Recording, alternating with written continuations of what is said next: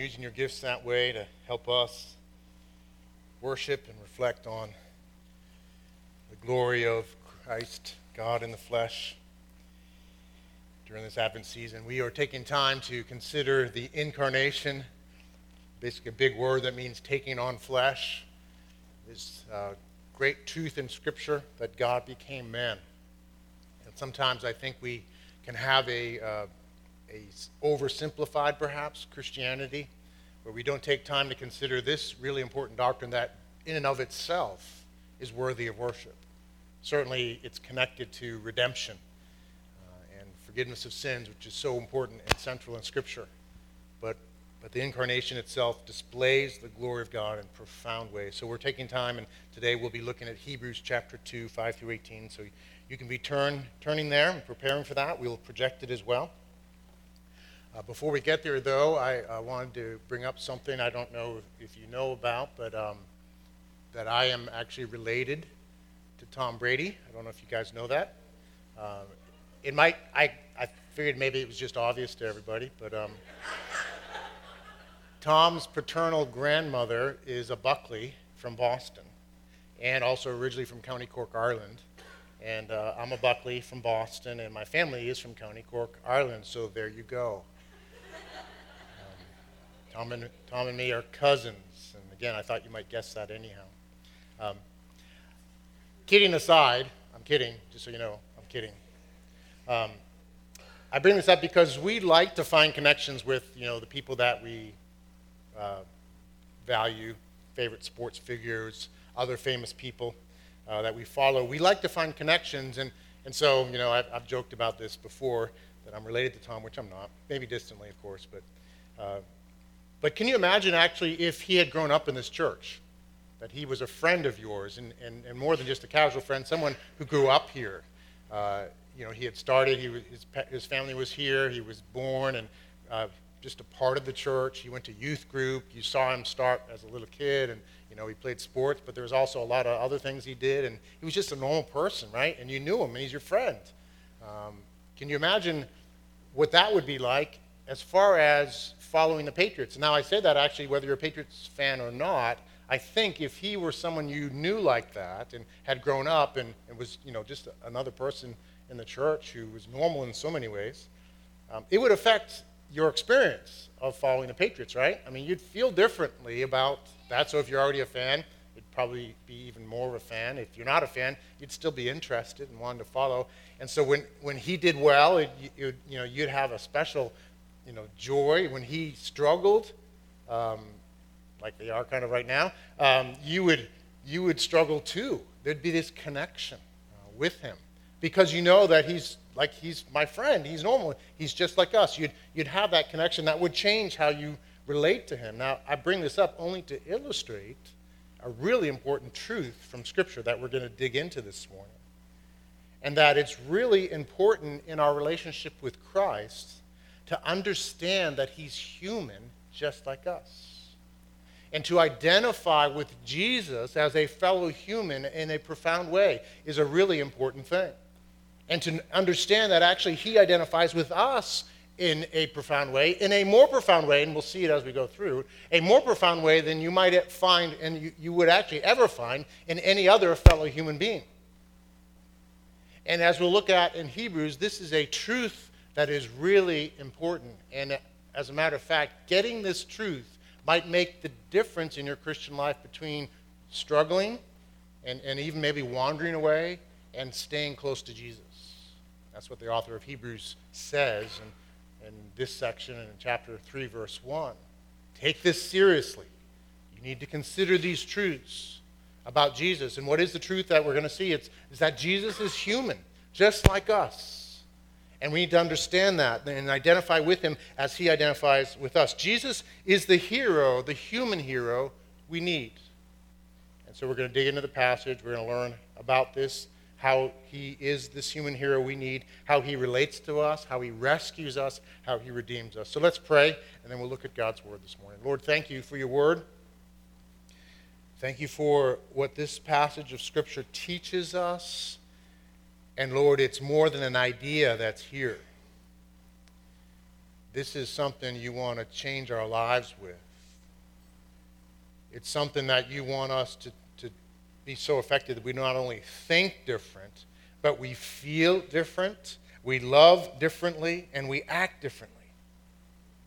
So I pray as we look at your word, by the power of the Holy Spirit, we would be changed.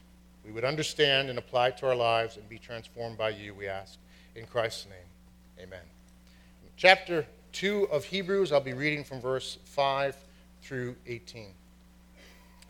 Uh, it says, For it was not to angels that God subjected the world to come, of which we are speaking.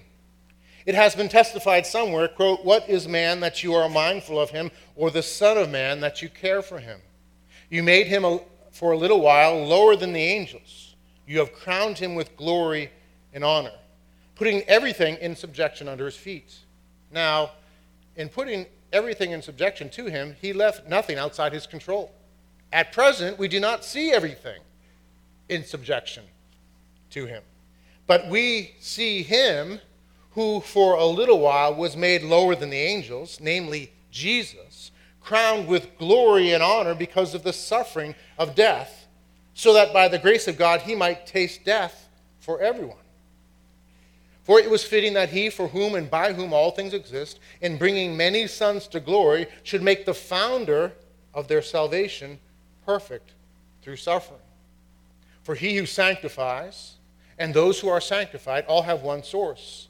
That is why he's not ashamed to call them brothers, saying, I will tell of your name to my brothers. In the midst of the congregation, I will sing your praise.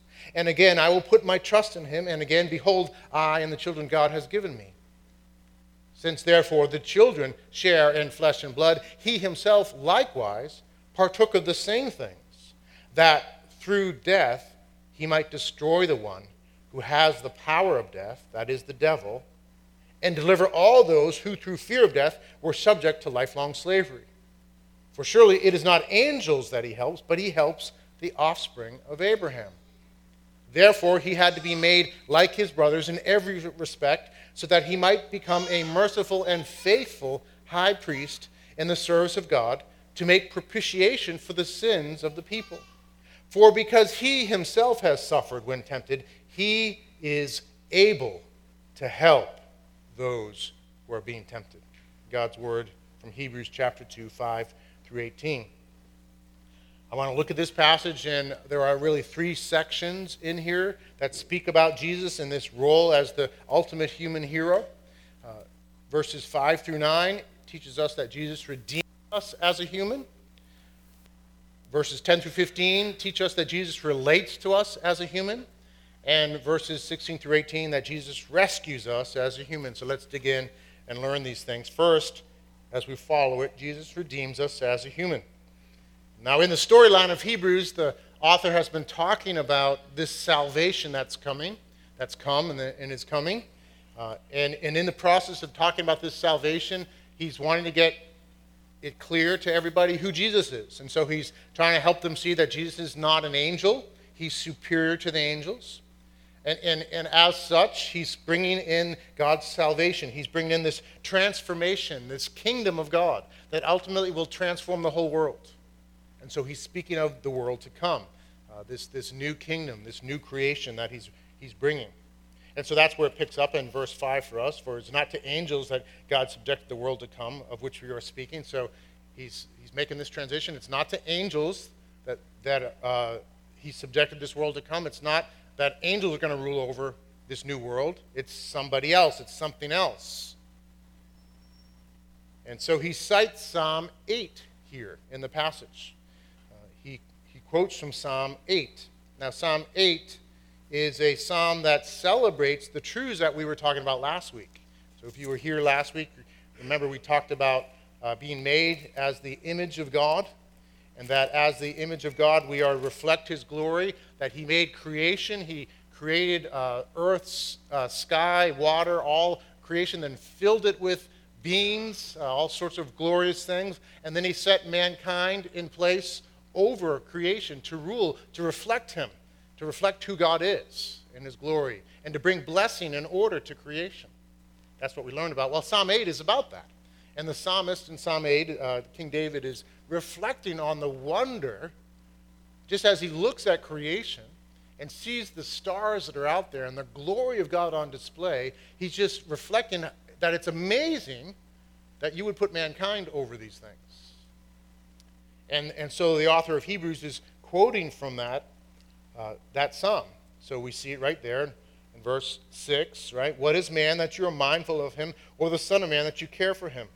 You made him a little for a little while lower than the angels. You have crowned him with glory and honor, putting everything in subjection under his feet. So it's a retracing of what we saw last week in Psalm 8. So Genesis 1, 26, and so forth, and Psalm 8 are right in line with each other. But it's interesting to notice how the writer of Hebrews is interpreting and applying this psalm. And he's doing so under the inspiration of the Holy Spirit. So we know this is how God sees Psalm 8. This isn't just his idea, it's God's idea. And notice that he quotes the psalm and then says, um, Now, in putting everything in subjection to him, he left nothing outside his control. Do you see that in verse 8? Do we have it still projected? Verse 8, right? He left nothing outside his control. So he's saying, okay, so obviously the Psalm 8, Genesis 1 says that everything's to be under the control, under this reign of, of mankind, male and female, as they operate in their God given roles. They're to reign over all this. Every, there's no exception. But then he says, at present, we do not see everything in subjection to him. So he's raising a question. Genesis 1, Psalm 8, it's not happening. That's what he's saying. There, there's, a, there's a promise in Genesis 1 and Psalm 8.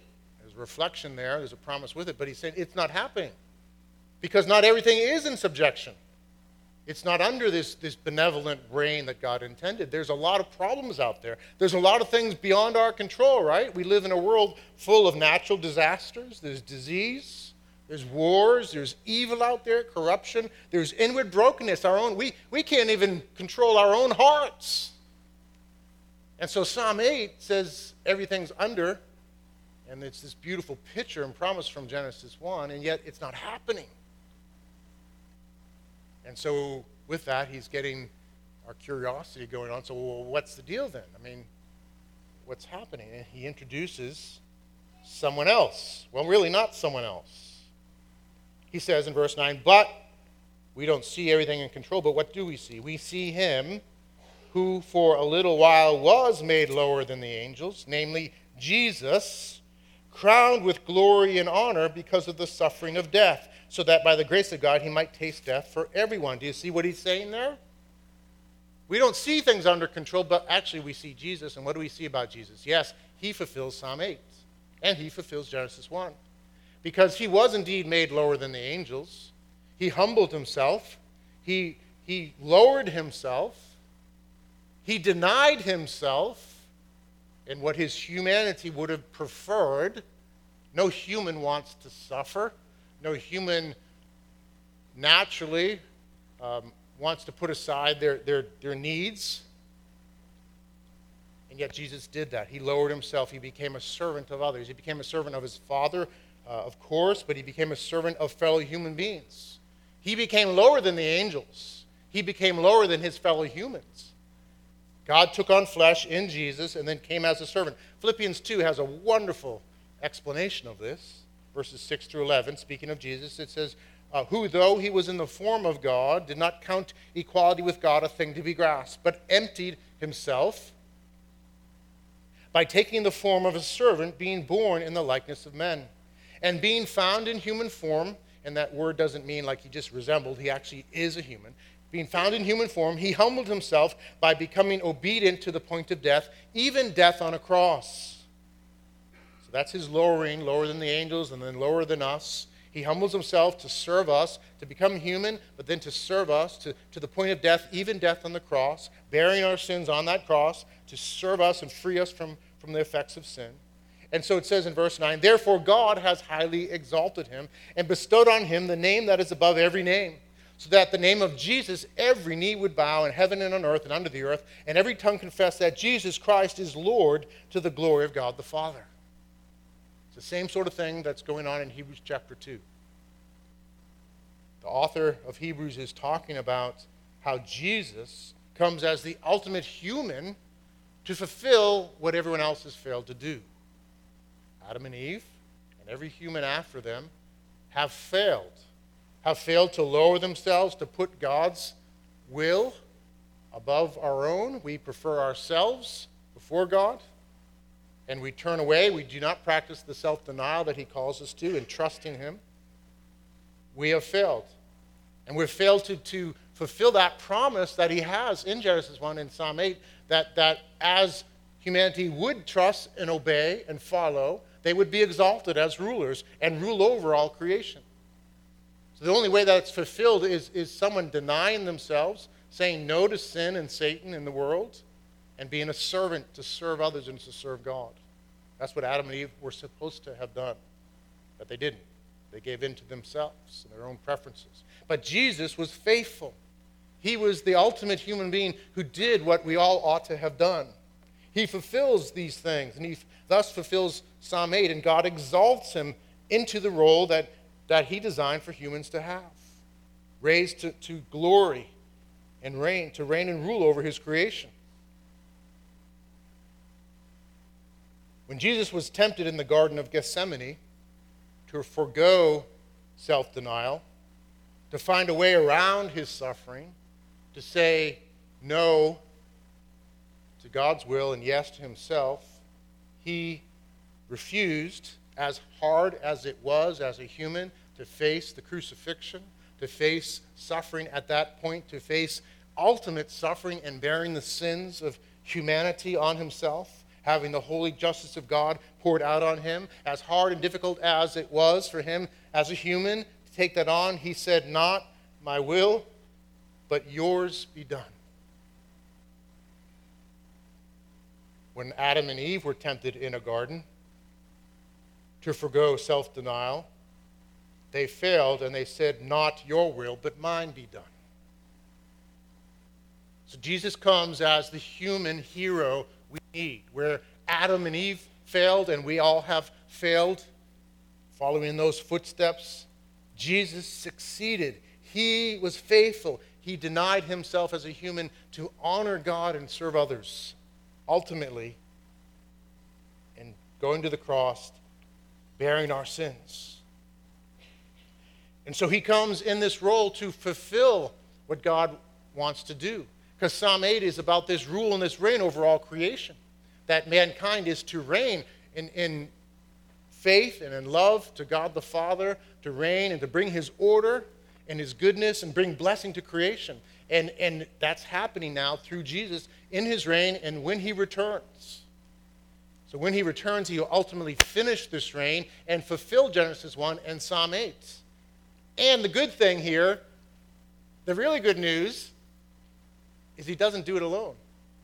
This is the wonder of our faith. This is the wonder of the incarnation. He identifies with us and he says, Look to me, trust me and what I've done, believe in me.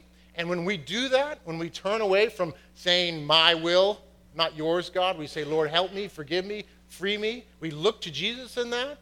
We're included with Jesus. We're unified with Jesus. We have a union with Jesus that's so profound that he brings along us in all that he's earned in this reign as brothers and sisters, as, as kings and queens with him. So our salvation is certainly centered on forgiveness of sins and reconciliation to God, but that reconciliation brings so much more. Because now we live in him and we experience his kingdom here in profound ways, and then when he returns, we will reign with him over the new, renewed creation. We're not, there's no longer sin or sickness or sorrow. And so he redeems us by becoming the human hero we all needed. And the only one that could do it was Jesus. I hope that makes sense. I hope you see it from here in Hebrews and what it's talking about. I hope it helps you understand some key truths about Jesus. That he is the ultimate human who, who practiced self denial, who obeyed his Father. And as such, he is exalted. Um, I, I, remember uh, in the, the 1971 movie, Willy Wonka and the Chocolate Factory. I don't know if you've seen it. Um, if you're younger, maybe you've never seen it. You've seen the newer one. But in the older one, um, there's all these characters who visit the chocolate factory. I don't know if you remember them. They, they all failed uh, to do what they should have done to become basically heirs. It turns out Willy Wonka is looking for an heir to take over the factory. And all these other characters, they come and they fail, right? You remember Augustus Gloop? He falls into the chocolate river, right? Um, I still remember that line chocolate, mama, chocolate. And he falls in. Uh, Violet Blue, right? She chews the, the, chewing gum she shouldn't have, and she becomes a giant blueberry. Uh, Veruca Salt, uh, I want an Oompa Loompa and I want it now fame. She grabs the golden egg, she's sent to the garbage heap. Mike Teavee gets shrunken down to TV size. So they all fail, but Charlie does something none of the others do. When tempted to take that everlasting gobstopper and give it to Slugworth for lots of money, he chooses to deny himself and give it back to Willy Wonka. All the others would have taken it and stolen it and given it to Slugworth, but he chooses to give it back to Willy Wonka, and that makes all the difference in the storyline, right? Because now Willy Wonka realizes this is the sort of person I want to take over the chocolate factory. It's a picture of Jesus. Sad to say, guys, uh, Augustus Gloop and all of them are a picture of us, uh, myself included. I don't know which character fits. I'm not saying anything specific here, but we're the ones who have failed and fallen short. And we're unable, we're, we're, we're lost, left to ourselves. And yet, God, in His great mercy, and Jesus, in His great love for us, identifies with us. He's the one who is faithful. He earns the right to own and run the factory in a new creation. And, and, and He doesn't leave us kind of walking out the door like that crew in the story, he actually says, You know what? I want you to come with me. So come and look to me and follow me. I want you with me. That's the wonderful good news of Christ at Christmas and his incarnation. So, application in light of this, guys, let's, let's just simply look to Jesus. Let's put our hope in him. Let us make him our hero who we depend on in all things because he's with us, he's for us, he's our Redeemer. Next, following the section here, we learn that Jesus relates to us as human in verse 10. It continues. And it says, For it was fitting that he, for whom and by whom all things exist, in bringing many sons to glory, should make the founder of their salvation perfect through suffering. It's an amazing verse. Amazing in many ways. There's a lot of things we could probe. First, that God Himself, uh, God the Father, this God is three in one, the Father, the Son, and the Holy Spirit, eternally existed ever glorious. So, speaking of God, by whom all things exist, for whom and by whom all things exist. So, the center and source of all things. He is a gracious, loving God who desires to bring many sons to glory. And by the way, understand in Scripture when it uses sons, and in most of these cases, it's just the plural, meaning sons and daughters. Uh, English is just probably one of the few languages where we don't use the plural that way, but in other languages, when you say sons, it means sons and daughters. So, bringing many sons and daughters to glory, that this great God wants to bring us to glory. He wants to bring us into this place of reconciliation and forgiveness and freedom from sin and, and in a reign over the new creation. So, it's about going to heaven to be with Him, but ultimately, as Christ returns, we come back to a renewed earth where heaven and earth are joined together and we experience glory forever. So he desires this, and in order to get there, it's fitting for him to do something. He has to make the founder, that's Jesus, of their salvation, perfect through suffering. What does that mean? Because if we understand it right, Jesus is God in the flesh. He's human in every way, yet he never sinned. He has no imperfections. So, why does it say he has to be made perfect through suffering? What does that mean? Is there some imperfection? Well, the word for perfect in Scripture has a slightly different meaning than often we understand it in English. It, it, it means complete, mature, full. And so there's something about Jesus, it's not his moral imperfection. He's not lacking perfection in who he is morally, but he has to complete something. He has to fulfill something. He has to go through what it is to be human in the fullest way and that includes suffering. He has to suffer in order to fulfill his call to be fully human and to bring us, to rescue us from darkness and bring us into light. And so he has to suffer as a human. He has to go through what we go through. He has to face what we face, and he has to face it ultimately for us to the point of bearing our sins on the cross. That's what it means here. God could not save us as just being God. He had to become man to enter into our humanity.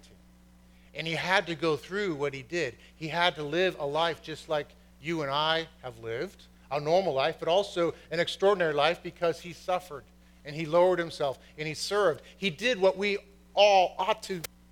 He loved perfectly. He loved those around him. He loved his Father perfectly. And he suffered and he bore our needs to the point of death, even death on the cross. He had to do that in order to save us.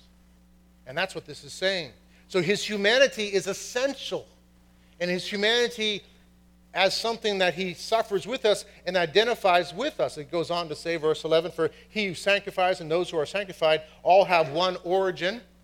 That means we're made of the same stuff. The one who sanctifies, the one who rescues us from our sin and makes us like him and brings us into glory. And those who are the, the, the subjects of that, the objects of that as well, are, are of the same source. We're made of the same stuff. We're human. And it says he's not ashamed to call them brothers. And then the author goes on to quote from uh, a psalm by David and a quotation from Isaiah, two quotations near each other. Both these have something in common. It's where David and Isaiah acknowledge suffering and at the same time identify with their brothers and sisters. And so the author of Hebrews is saying Jesus is the ultimate fulfillment of what you see in that psalm and in Isaiah. He's the ultimate one who, amidst his sufferings, chooses to identify with his brothers and sisters. He's not ashamed to call us brothers and sisters. It's amazing to think he identifies with us at that profound level. He chooses to do that. He's not ashamed. Now, he has lots of reasons to be ashamed, at least of me. I can speak of myself. And identifying with me and taking on himself my sin and the things that I've done and the failures that I continue to do the awful things that have gone on in my mind and in my life, and, and I don't need to make this about me, but, but I know there's plenty in me to be ashamed of. And yet, in His amazing mercy and love and His glory, He identifies with us at this level. If you're a believer in Jesus, you have a union with Jesus. You are connected to Him as a human and as God in a more profound way than you are connected to any other human being. That's what the union of Christ is about. He identifies with us at this incredible level. And he takes on himself, he becomes sin for us. We don't understand how that works because he never sinned. He never was a party to our sin. And yet he identifies with us at such a profound level that, that in 2 Corinthians it says, He who knew no sin became sin for us. So he identifies with you at that level. He identifies with you in his humanity and all the ways uh, uh, that he lived as a normal human being but in suffering and going through the worst suffering anyone could ever have. He understands your suffering. He knows your sin because he took it on himself to bear it for you. And the wonderful thing here we see, of course, right, that, that by the grace of God, he might taste death for everyone. This is about rescue. We're going to talk about that momentarily. But he relates to us in this profound way that is just mind blowing. This is Jesus, and this is what his humanity means. And this is why this is so important to understand. And this is why in chapter 3, verse 1, the author says, Therefore, holy brothers, you who share in a heavenly calling, consider Jesus. And you need to consider Jesus in his humanity and what he's done and this level of identification he has with us. There's no one closer to us than Jesus if we've looked to Him. Nowadays, there's a, I think it's a good trend. There are support groups that are out there, right? And people are participate in these support groups when they're going through hardships in life. And we do that because the people in that group uh, usually, right, have gone through the same sorts of things that we have. And it can be hard in life when you go through difficulties. You can feel alone, right? And you can feel like, like nobody has gone through this thing. They don't, they don't get the challenges, but, but in my support group, they know.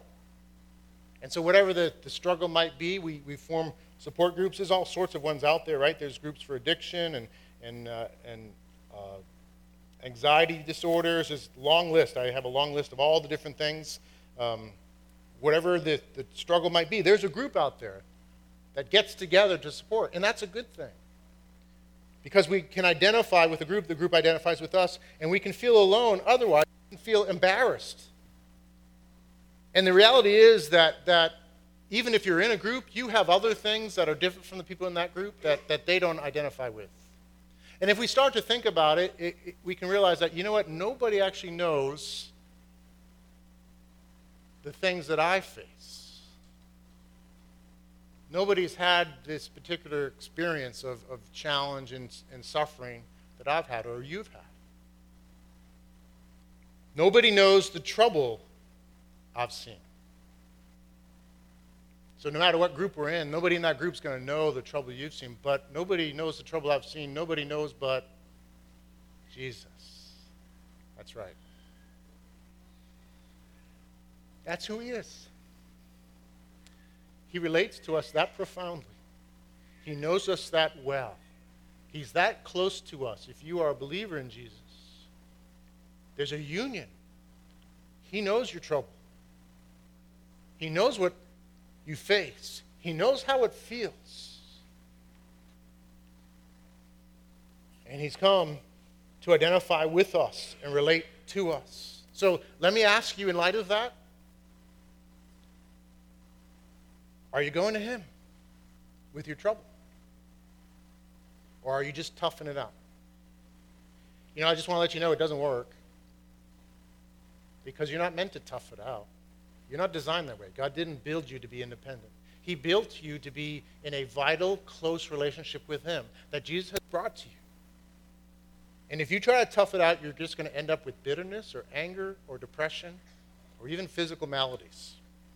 Not all, but, but there many times physical maladies come out of emotional struggles and spiritual struggles.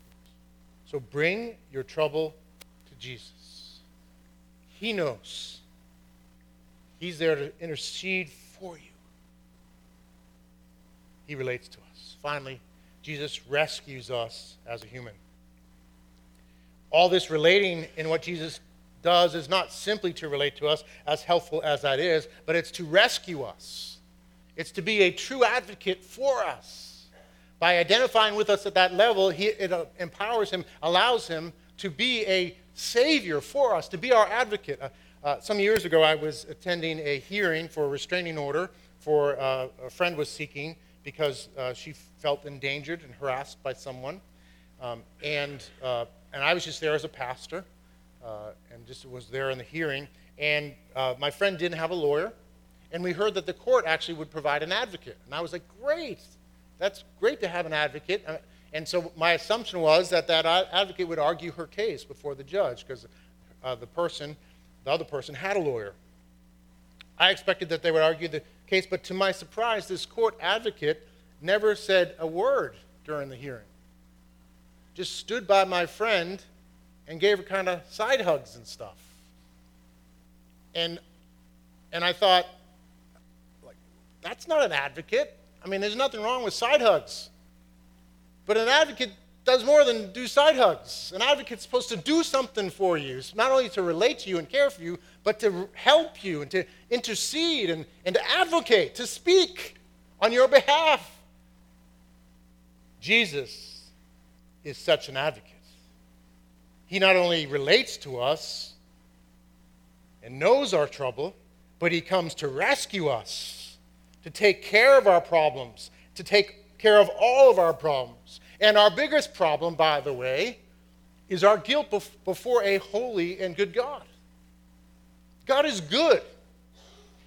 God is not malicious or angry in some sort of general way. He's just simply good and glorious. And the reality is, if we look at our own hearts honestly and our lives honestly, we can't stand before this holy God because He's good. We've fallen short. And our biggest problem is, isn't these other things, as important as they might be. I don't mean to diminish other forms of problem and trouble and suffering, but our biggest problem is we are made by a holy and good God, and we have failed Him, we have rebelled against Him, and He, in His justice, must address that. The wages of sin is death, the Bible says. That's God's just penalty for our rebellion against Him, is death, spiritual death, and an eternal spiritual death should we choose to live our lives apart from Him.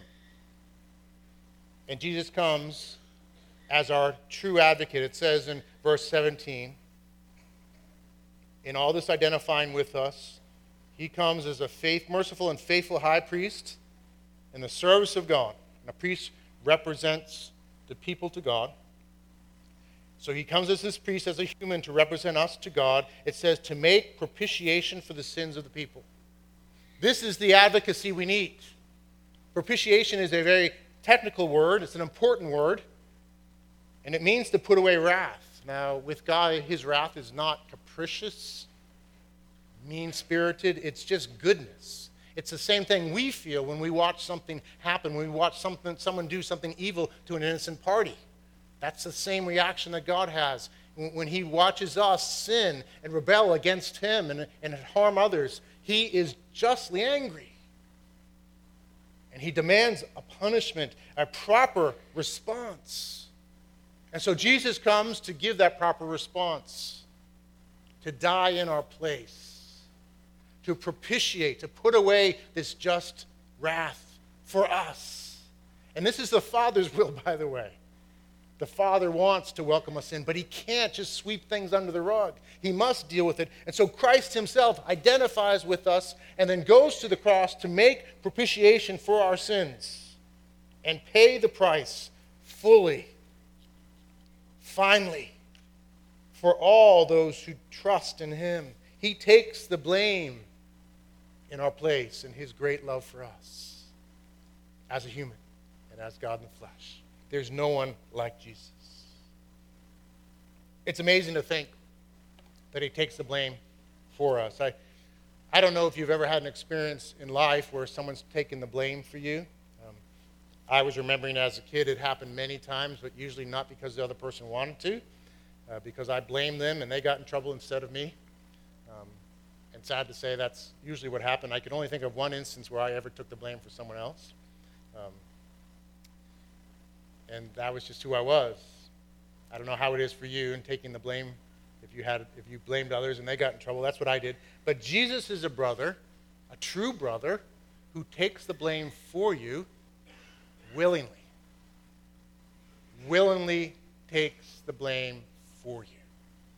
Takes the punishment and offers you free forgiveness if you simply would turn away from all the alternatives and trust him and in him find forgiveness and life and this new life in him under his reign, learning to live in the kingdom that will never end. He is this ultimate brother who comes and identifies with us at this incredible level and rescues us. I hope I hope this is all clear. And I hope you understand, we all understand what it means. I hope we understand better who Jesus is.